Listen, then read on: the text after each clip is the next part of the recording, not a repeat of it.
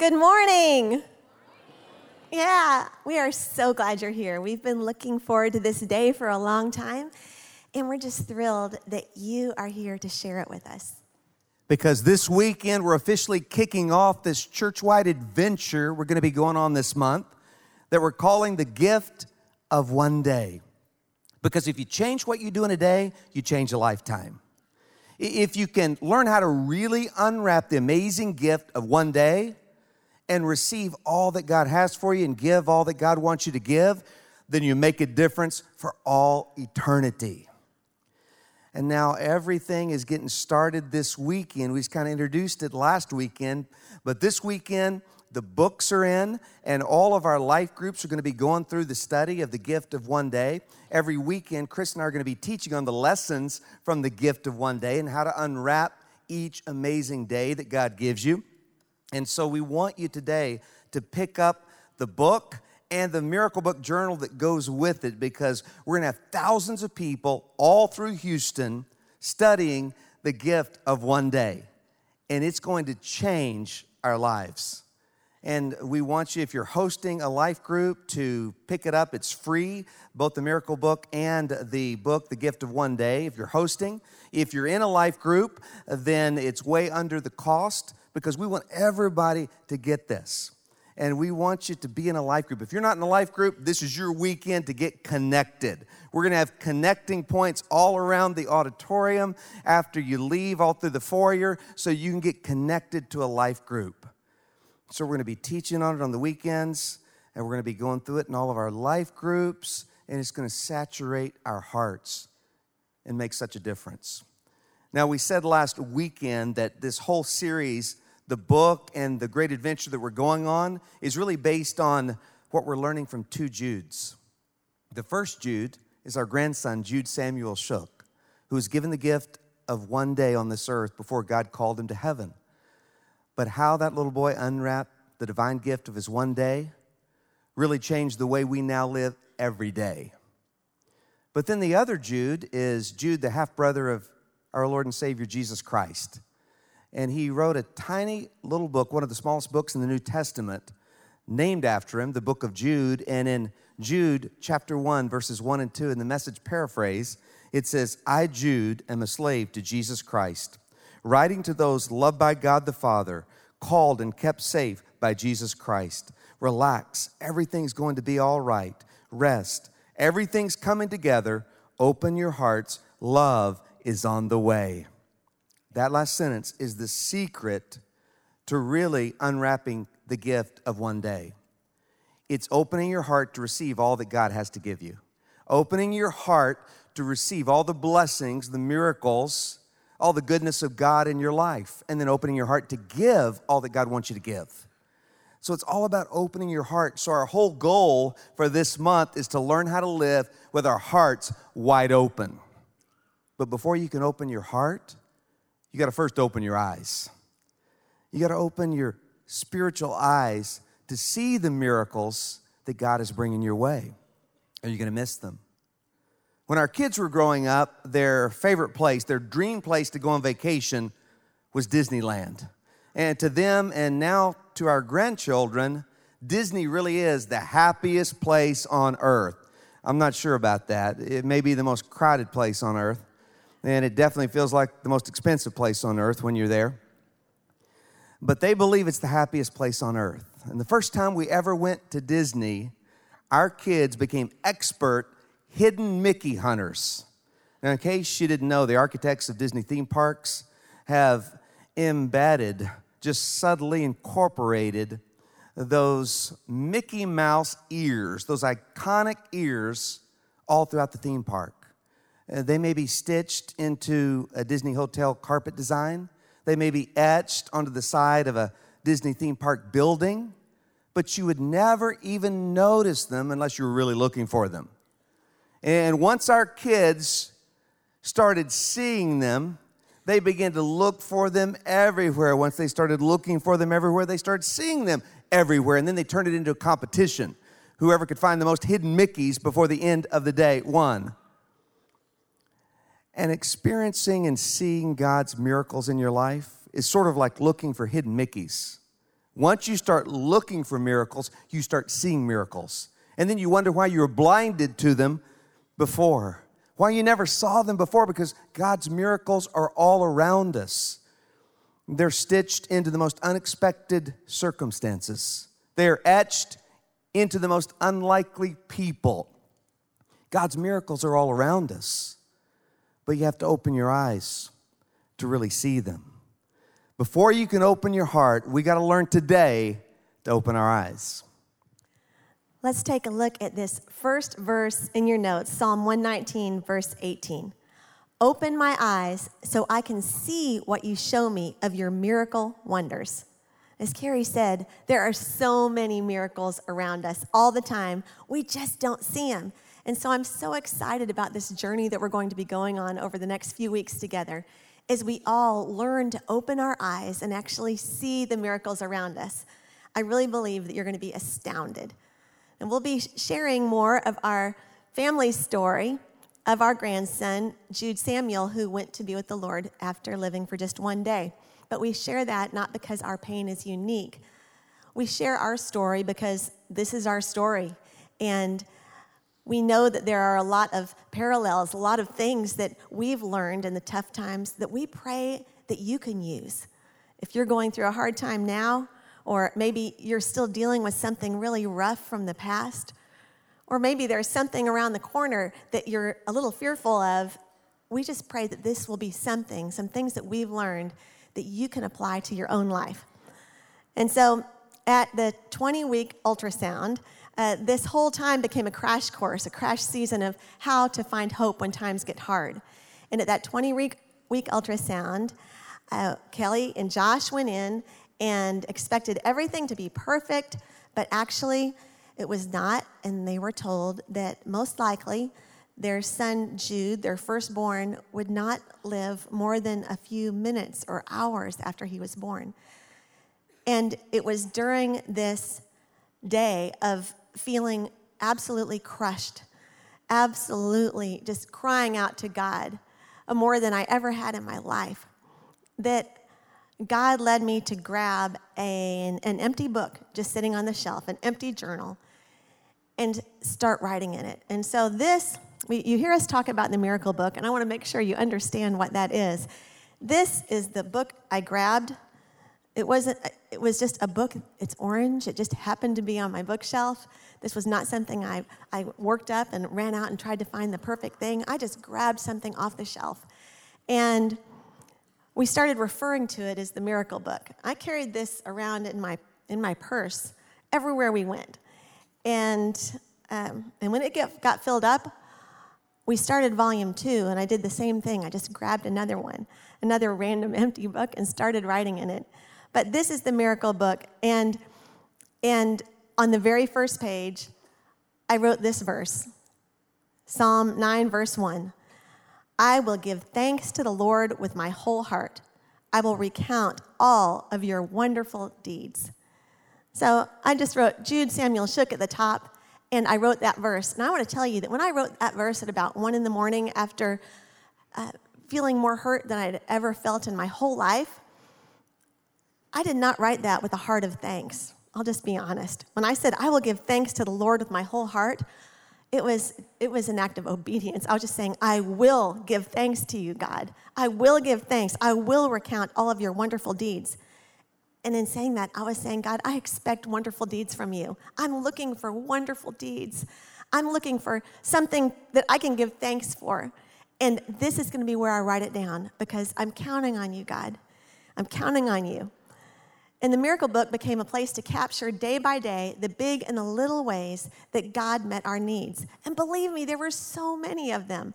And I don't think that if I hadn't, um, if I didn't have this, if I wasn't carrying it around every day, if I wasn't so intent on finding what God was doing that was good, I don't know that I would have seen it. I read an article recently um, written by the National Parks, and a head ranger had written this article. And in it, I thought it was so interesting. He said that 90% of search and rescue cases that they do involve day hikers. And I thought, well, that's weird. I, would expect that 90% of cases were of the people who were camping out the most, the ones who really go camping, who actually go out and set up their tents and, and set up all the stuff and bring their food and have a big plan.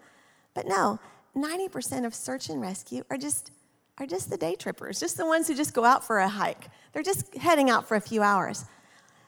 And this article went on to say that the reason that that happens is that they're not prepared.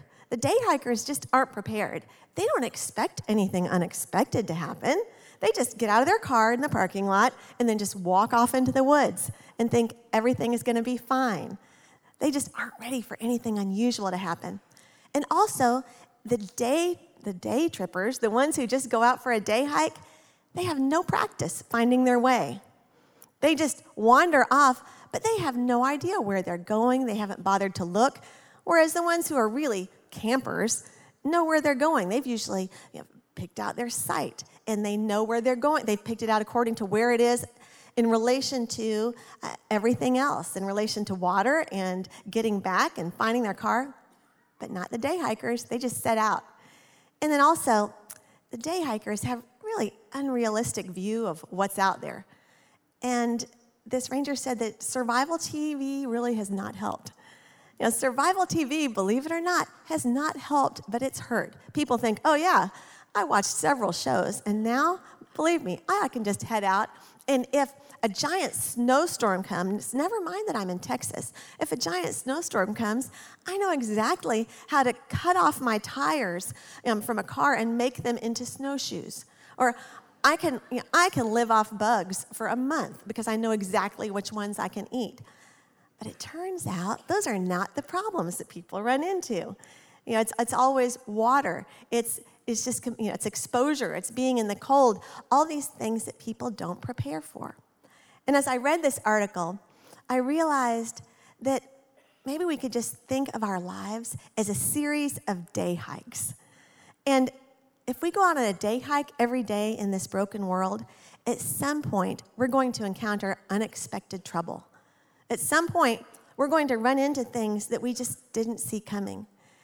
These hard times for most lives happen more than once, actually. And keeping a miracle book will help you prepare for the hard times in your life. And if you're there right now, then a miracle book will help you make it through. So let me be clear on what a miracle book is it's just a written record written by you a written record of God's goodness in your life. His love is personal, and you will find that He personally answers prayers. He does things that would mean nothing to anyone else, but they mean a lot to you. And this is where you can write them down.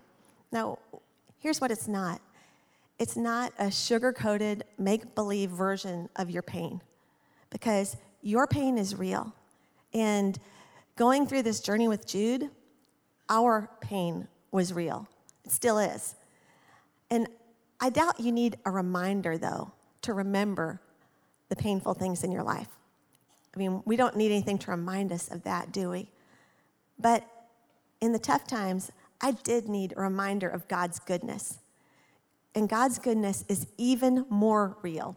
You'll find that God's goodness comes through even stronger in the tough times. And your miracle book is a tool to help you see it. And so, why do you need one? Well, the first thing is obedience. That verse that we just read said, I will give thanks. I will recount your wonderful deeds.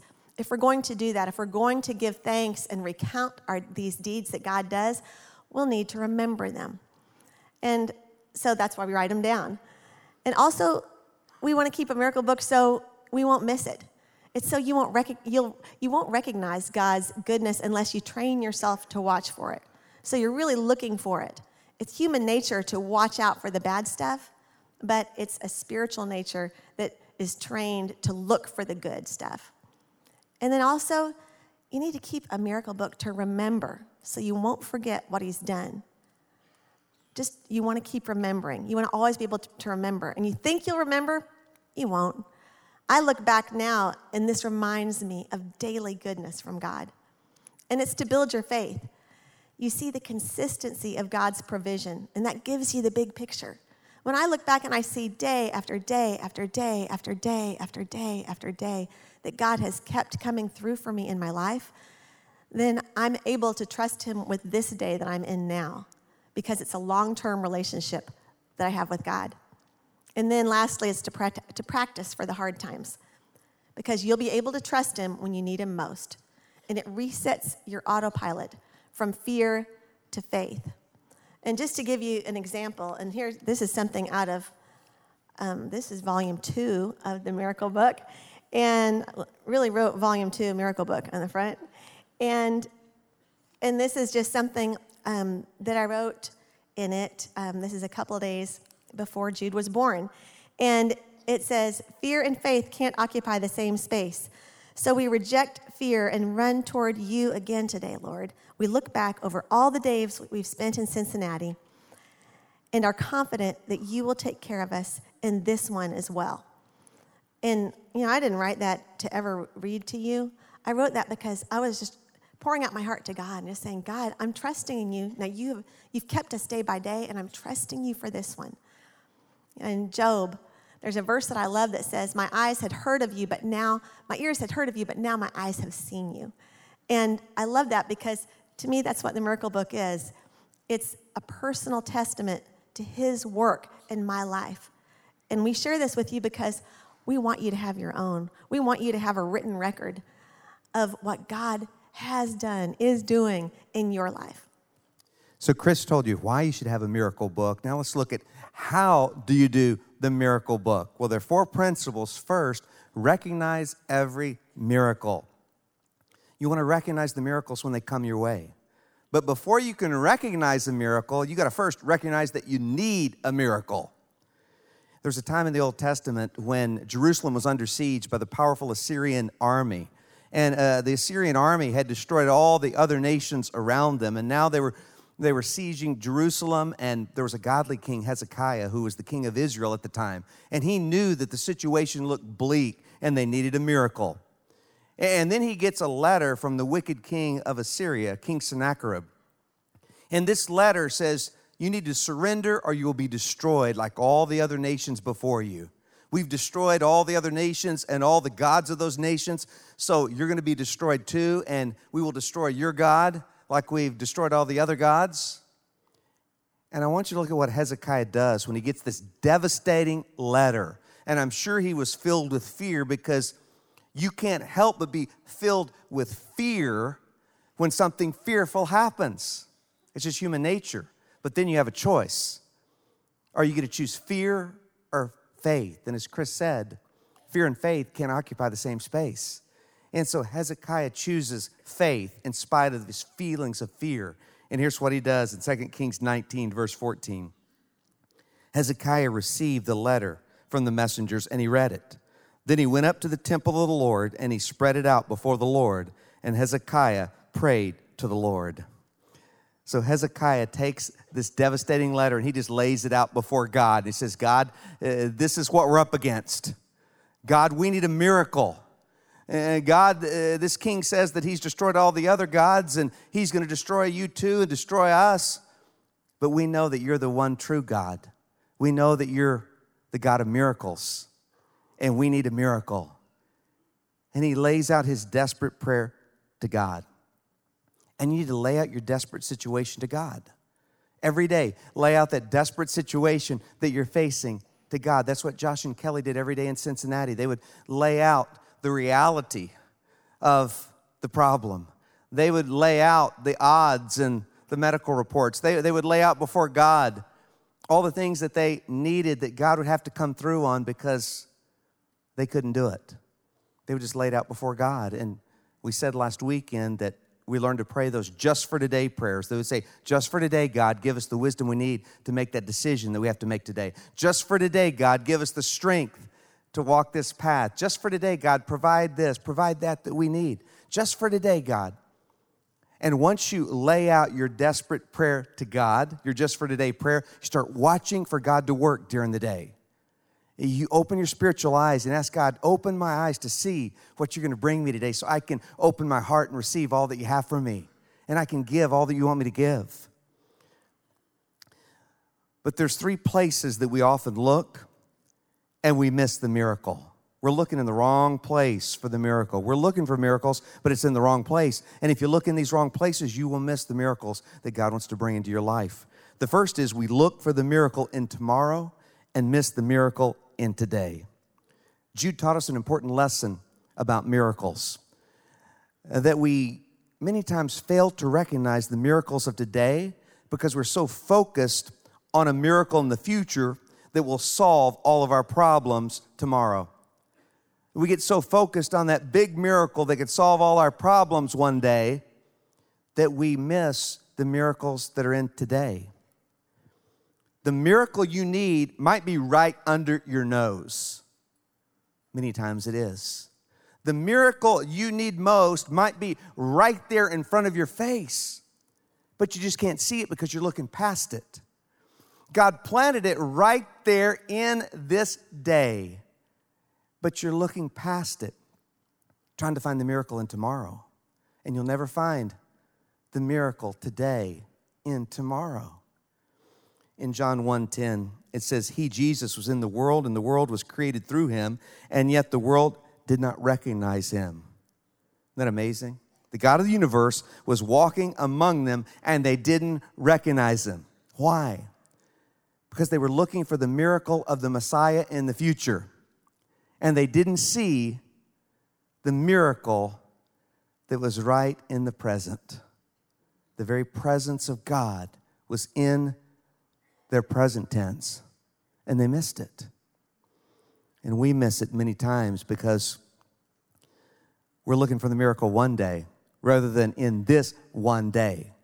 Don't wait for one day. Start looking in this day, in this one day, today. That miracle might be right in front of you. Ask God to open your eyes so you can see it. Another place that we look for the miracle and mi- end up missing it is that we look for the miracle we want and we miss the miracle that we get. When we look in the wrong place, we're looking in a different place.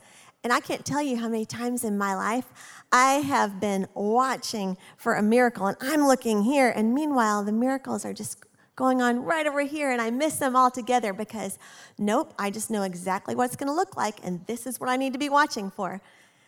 You see, while this all was going on, and Kelly and Josh were pregnant, it was a busy time in their lives.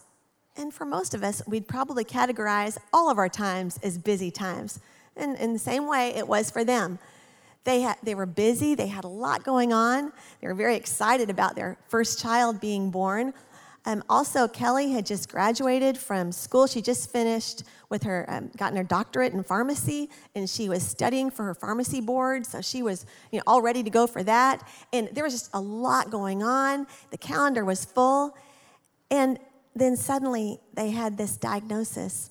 And I'll never forget Josh saying to me the very next day, "Wow, what we wouldn't give to have last week's problems back." You know, what we wouldn't give. You know, we thought we were weighted down. We thought we were carrying the weight of the world. But now we know that I'd take those problems in a heartbeat. But you see, the enemy distracts us from what we do have by turning our heads toward what's missing. And we, could, we keep watching for that place that's missing, for that empty spot in our life. Whatever it is that you feel is that empty spot, and you know what it is, Maybe you are longing to have a child and that God has not brought that about and you keep waiting for that miracle to happen. Maybe you are waiting for a spouse. You want to get married so badly and you're just waiting for the that spouse, for God to fill that blank space. You know, there's a hundred other spaces and they're all good ones. It's not that they're bad things to want or to watch for, but the trouble is that when we get so focused on looking at that place that's empty in our lives, we miss what we do have. We miss what we have while we're yearning for what we don't. And I found through this journey with Jude that a lot of times spiritual growth, uh, that is kind of having a bigger and wiser spirit, means I learned to turn my own head. You know, by nature, I want to keep looking for that thing I want too. I just I want to keep looking and watching for the one thing I want to happen. But spiritual growth, spiritual maturity means that I learn to turn my own head. I say, okay, God, th- I'm aware of this. I'm not denying it. I'm not denying this is something I want, but yet I am going to recognize what's good in my life right now. Even despite there are things that I don't want or don't have, I'm also going to recognize and call out the good. I'm going to remember the good. I'm going to celebrate the good. I'm going to realize that all good is a great gift. And I should be surprised by all the good instead of always being only surprised when things are hard. Have you ever noticed how many stories in the Bible are about loss? The Bible is full of stories of hurting people, of, of stories of people who have lost a lot. Adam and Eve lost the Garden of Eden. And then they lost their second son because he was killed by their firstborn. Jacob lost his beloved wife Rachel in childbirth. I mean, he had fallen in love with her at first sight, and then he worked for her to earn her hand in marriage for seven years, and then he was tricked and he worked for another, another seven years of hard labor. But then she died. Joseph lost his home and his family when his brothers sold him into slavery. Moses' mother lost her son when the Egyptian ruler ordered that all male babies would be killed. And God the Father, He didn't lose His Son. God the Father gave His Son, Jesus Christ. He gave His Son to save us.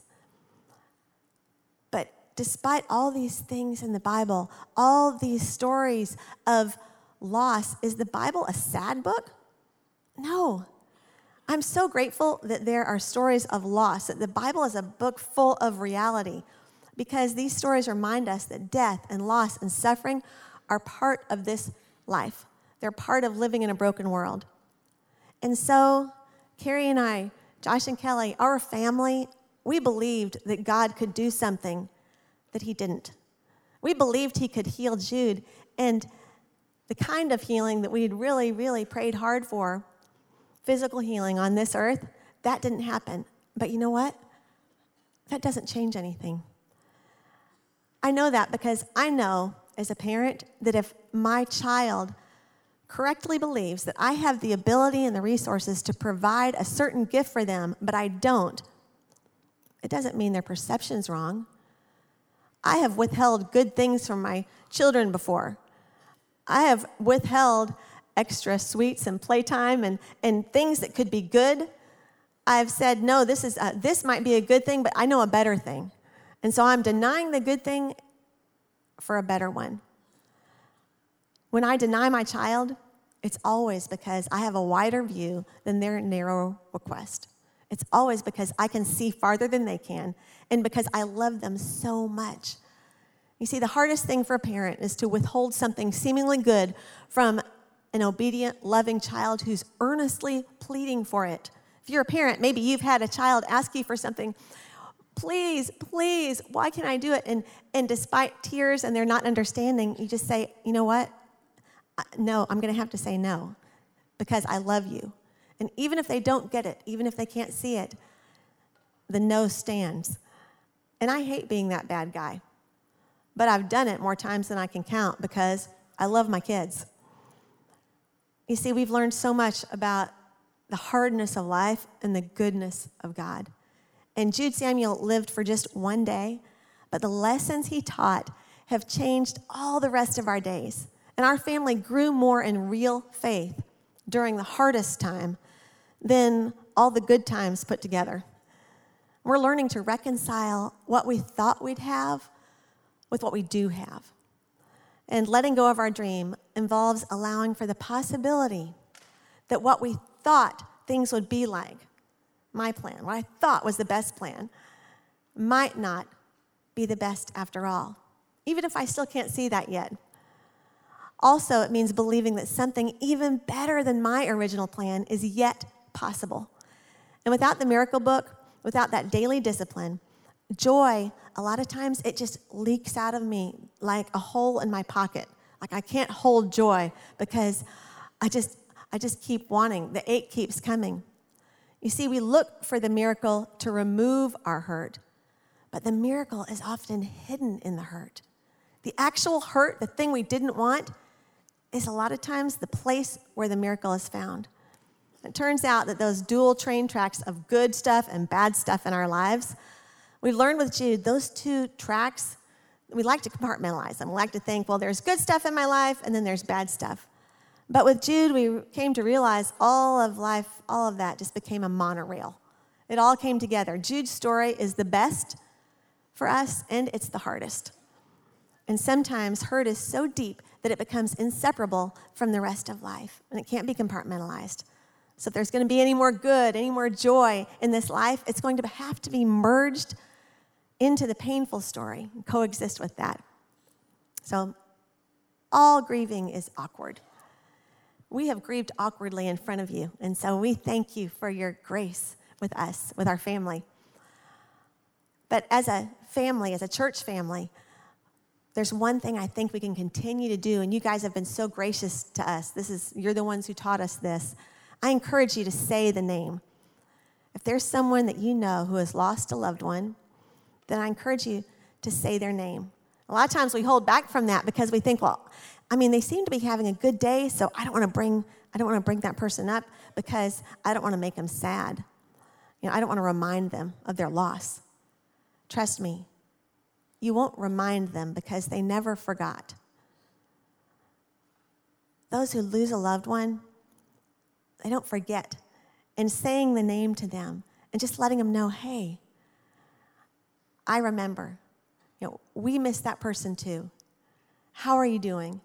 It lets them know that their loved one is remembered and that they're not alone. So, the first thing you do is you've got to recognize the miracles that come your way. Don't look in the wrong places. And then you've got to record them, record every miracle. Remember in the Old Testament when Joshua was ready to lead the people into the promised land, there was a great barrier between them and their destiny, the Jordan River. It was at flood stage. There was no way across it. They would need a miracle. God does the miracle. He parts the water. It was the Red Sea 2.0. He parts the Jordan River. They walk through on dry ground into the promised land. But then God commands Joshua to pick out 12 men, one from each tribe, to send them back into the dry riverbed while the water is parted. That took a little bit of faith. Hey, we just got through that. And go back in, and they went back into the dry riverbed, and they were to each pick out a sizable rock to hoist it onto their shoulders and then to walk it into the Israelite camp on the promised land side of the Jordan River and then stack them in a pile. Why were they to do that? The answer is in Joshua 4:21. It says, "Then Joshua said to the Israelites, In the future your children will ask, What do these stones mean? Then you will tell them, This is where the Israelites crossed the Jordan on dry ground. For the Lord your God dried up the river right before your eyes. It was a monument to remember the miracle, the stones of remembrance. And that's what the miracle book is. It's a monument to remember the miracle. Why? Because we forget. We forget the big things God does, much less the little things that really make a bigger difference most of the time. And that's why we have to write it down. When you write them down, then you can look back and it builds your faith because you remember how much God loves you. You remember that God cares about the details of your life. You remember that God saw you through once and He'll do it again. But we forget to remember. And so we recognize the miracles and then record every miracle. And then also, we need to rehearse every miracle. Psalm 42, verse 6 says, When my soul is in the dumps, I rehearse everything I know of you. I am never not amazed at how good God is when I look back at the miracle book. Sure, there's a little bit of ache all the time when we think of Jude, but yet we know and we see it clearly now that there is so much goodness, goodness that we would have missed if we didn't intentionally remember. This past year, the year before, the year before, these times have been easily the toughest but the hard things, in this experience with Jude, the hard things have been like reading glasses. I don't know how many of you need reading glasses like I do. I have reading glasses, they really help me a lot. You know, uh, let me just tell you for those who are younger, you get to a certain age and all of a sudden all the doctors are younger than you and they all say, well, you know, around your age, I say, I know, I know. I have reading glasses and they're great. You know why? Because I put them on and everything comes into sharp focus. It's awesome. And the hard things in life are like reading glasses because when I look through them, I see magnified our unseen God at work. I see in sharp focus what He has done when I look through the hard things, through the miracles. When I use those eyes of faith to see what He's doing. But what if I took my reading glasses, my prescription reading glasses that, you know, are just perfect for my eyes, and I just held them in my hand? They said, Here you go, the optometrist, and I just held them in my hand. And I said, oh, Well, they don't work. They're not working for me. I thought this was supposed to help me. Well, it'd be really discouraging if I just looked at them and said, This doesn't help at all. That's what happens when we just look at our hard things. When we just keep staring at our hard things and saying, This is hard, this is so hard, this is, this is not helping, this is hard. But when we look through them, even though we would never choose them, when we look through them, then they enable us to see the goodness of the Lord in the land of the living. When we look through our hard things, they expose the true state of our existence, which is wholly, utterly, completely dependent on the Lord to make it to the next hour. That is the truth of my existence. I'm not going to make it until noon today, certainly not noon tomorrow, if I don't keep my eyes on Him, if He doesn't keep sustaining me. He's my only hope. He's my only hope. And looking through the hard things reminds me of that and helps me realize where I really stand. The truth is, time doesn't heal anything, it just passes. Time passes it's what you do during the passing of time that helps or hinders the healing process. And the thing to do as we're healing, and let's face it, in a broken world, we're always in a state of healing. And the surprise is not that sometimes things go wrong. Even though I'm surprised when things go wrong, I shouldn't be. We live in a broken world. Of course, things are going to go wrong. Scripture teaches us, it tells us in this world, you will have troubles. Expect it. The miracle is that they ever go right, that God keeps on holding us, even when we don't remember to thank Him, even when we don't realize what's going on, that He's taking care of us. In the miracle book is a love note to you from your Savior to remind you of how much He loves you that He's taking care of you, that everything is going to be all right, that love is on the way. That's what we learned. And we wanted Josh and Kelly to, in a few minutes, just share their story and where they're at now. Just watch. So we woke up on January 7th, and I remember that it was the first day in weeks that the sun was shining. And I hadn't been outside in weeks because I was in the hospital, but I remember the sun coming through the windows, and I remember thinking, it's a good day to be born.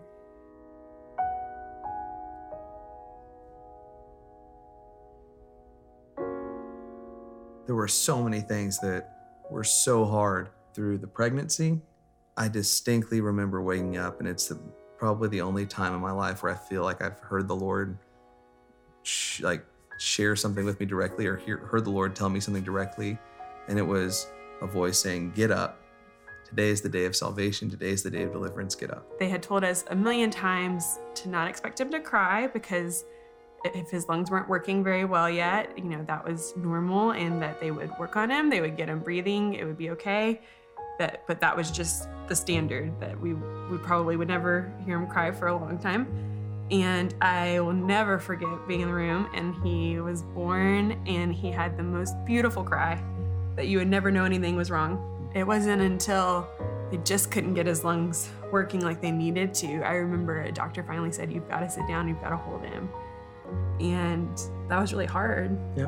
Because that was like the first time we thought maybe our pr- prayers won't be answered the way we want them. And so I remember I held him and you held him. and he went to be with the Lord.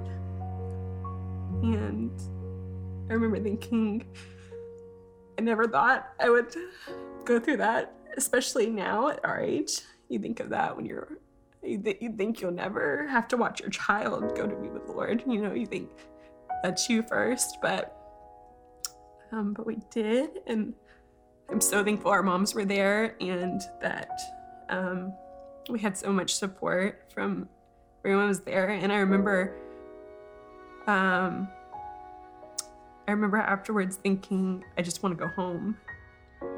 And it was all just so daunting. And I remember probably one of the first times that realizing that, you know, just how life would be different.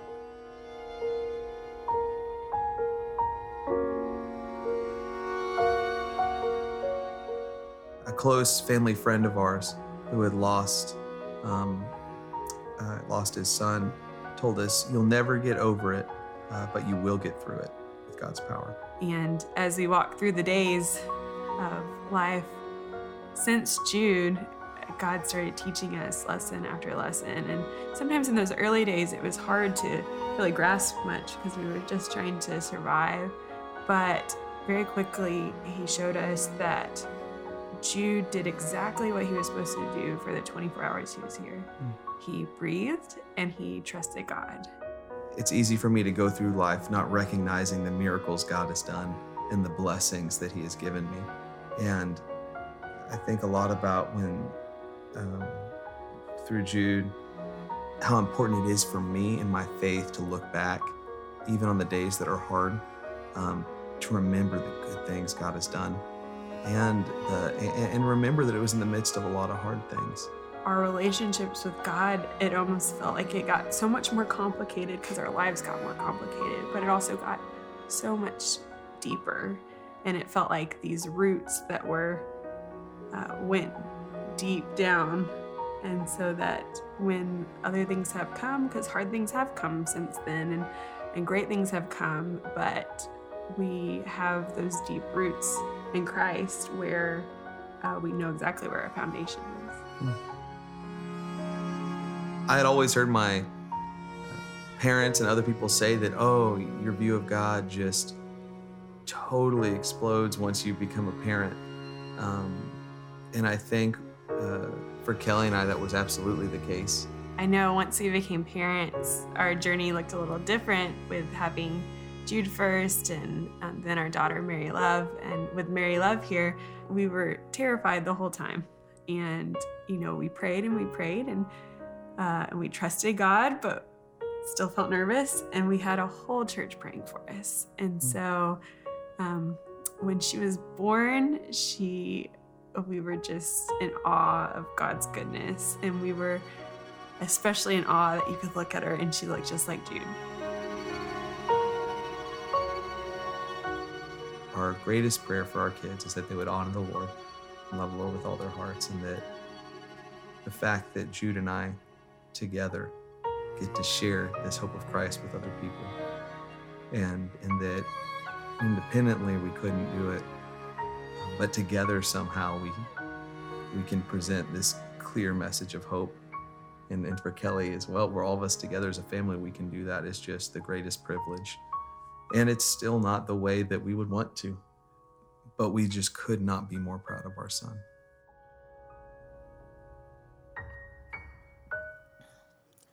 You see, God answered the biggest prayer in our miracle book because um, right there, when it started, when we started the miracle book, we wrote down,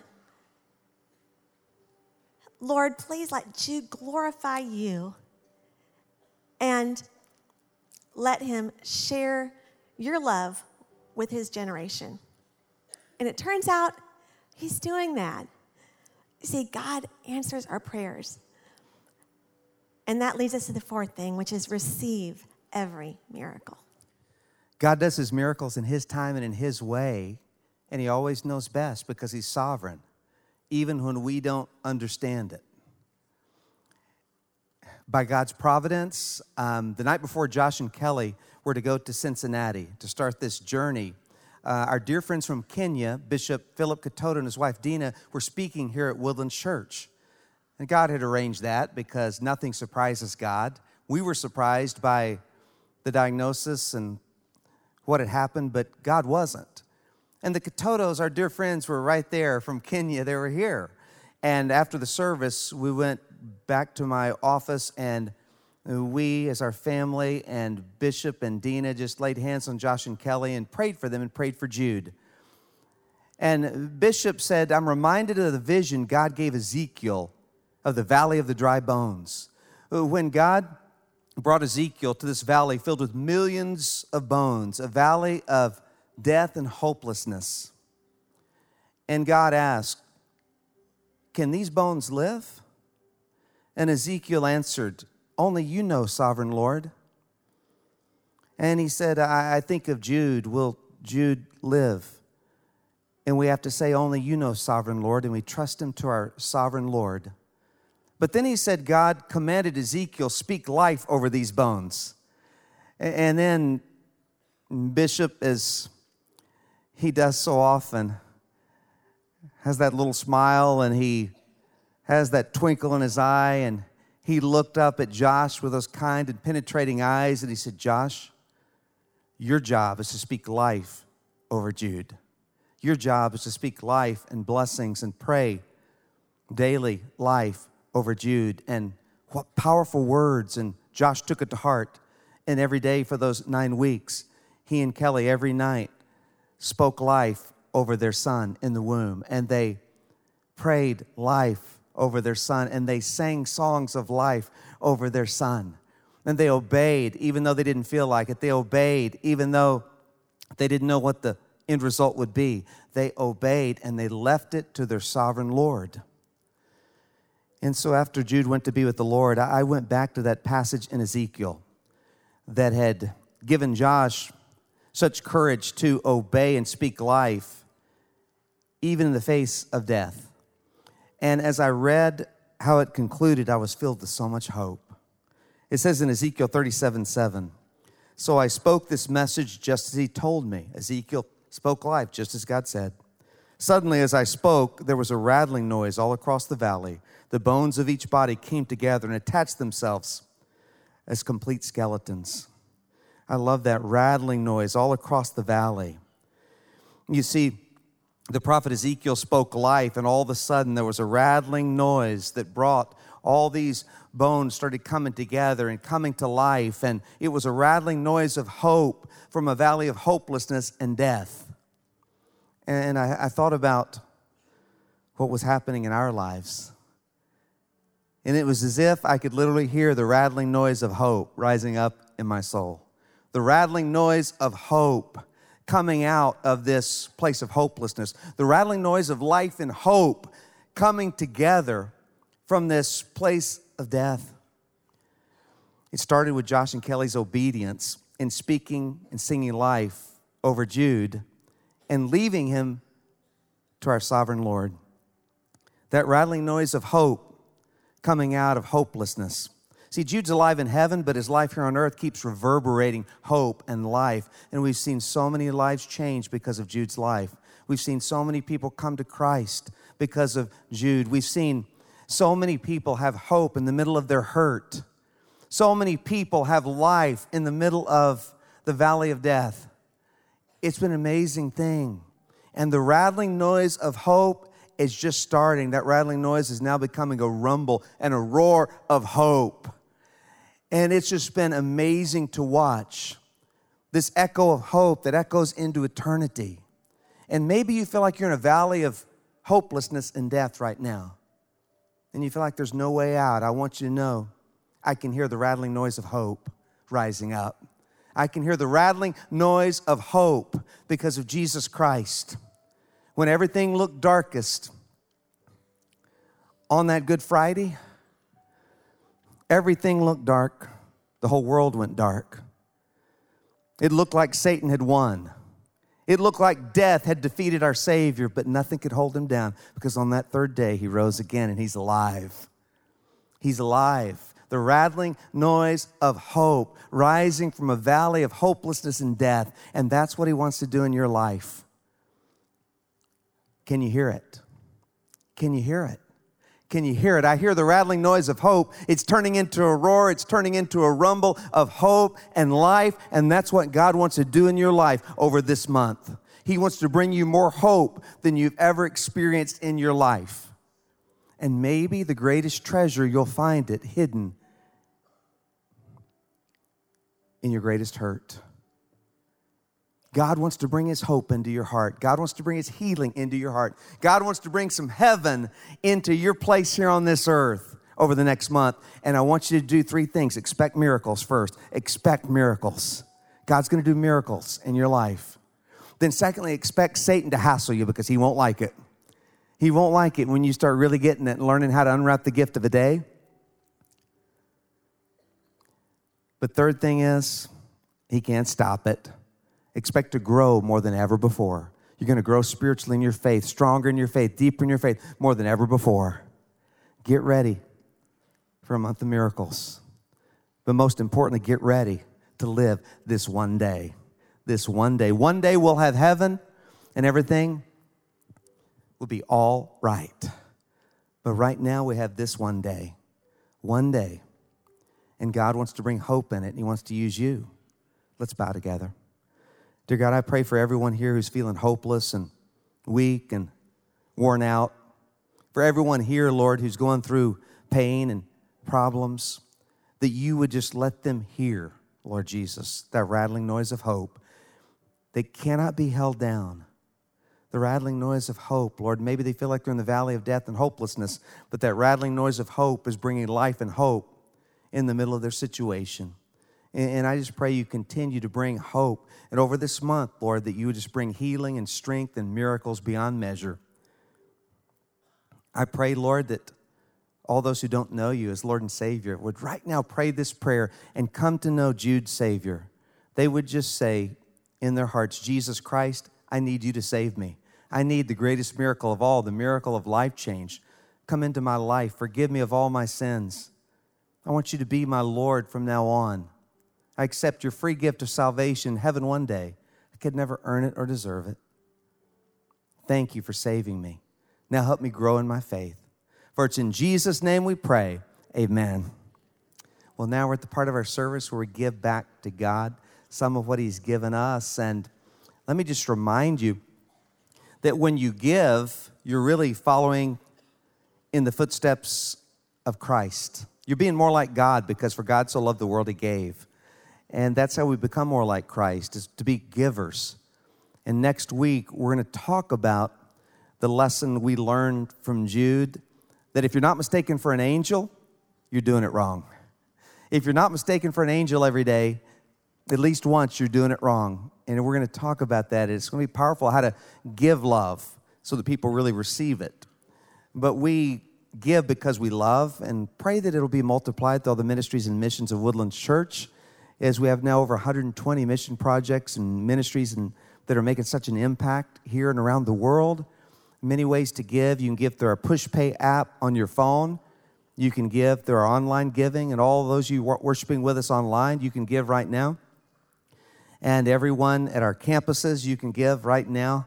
Um, you can give through your phone, you can give online, you can give through check, you give many ways to give. Just make it consistent.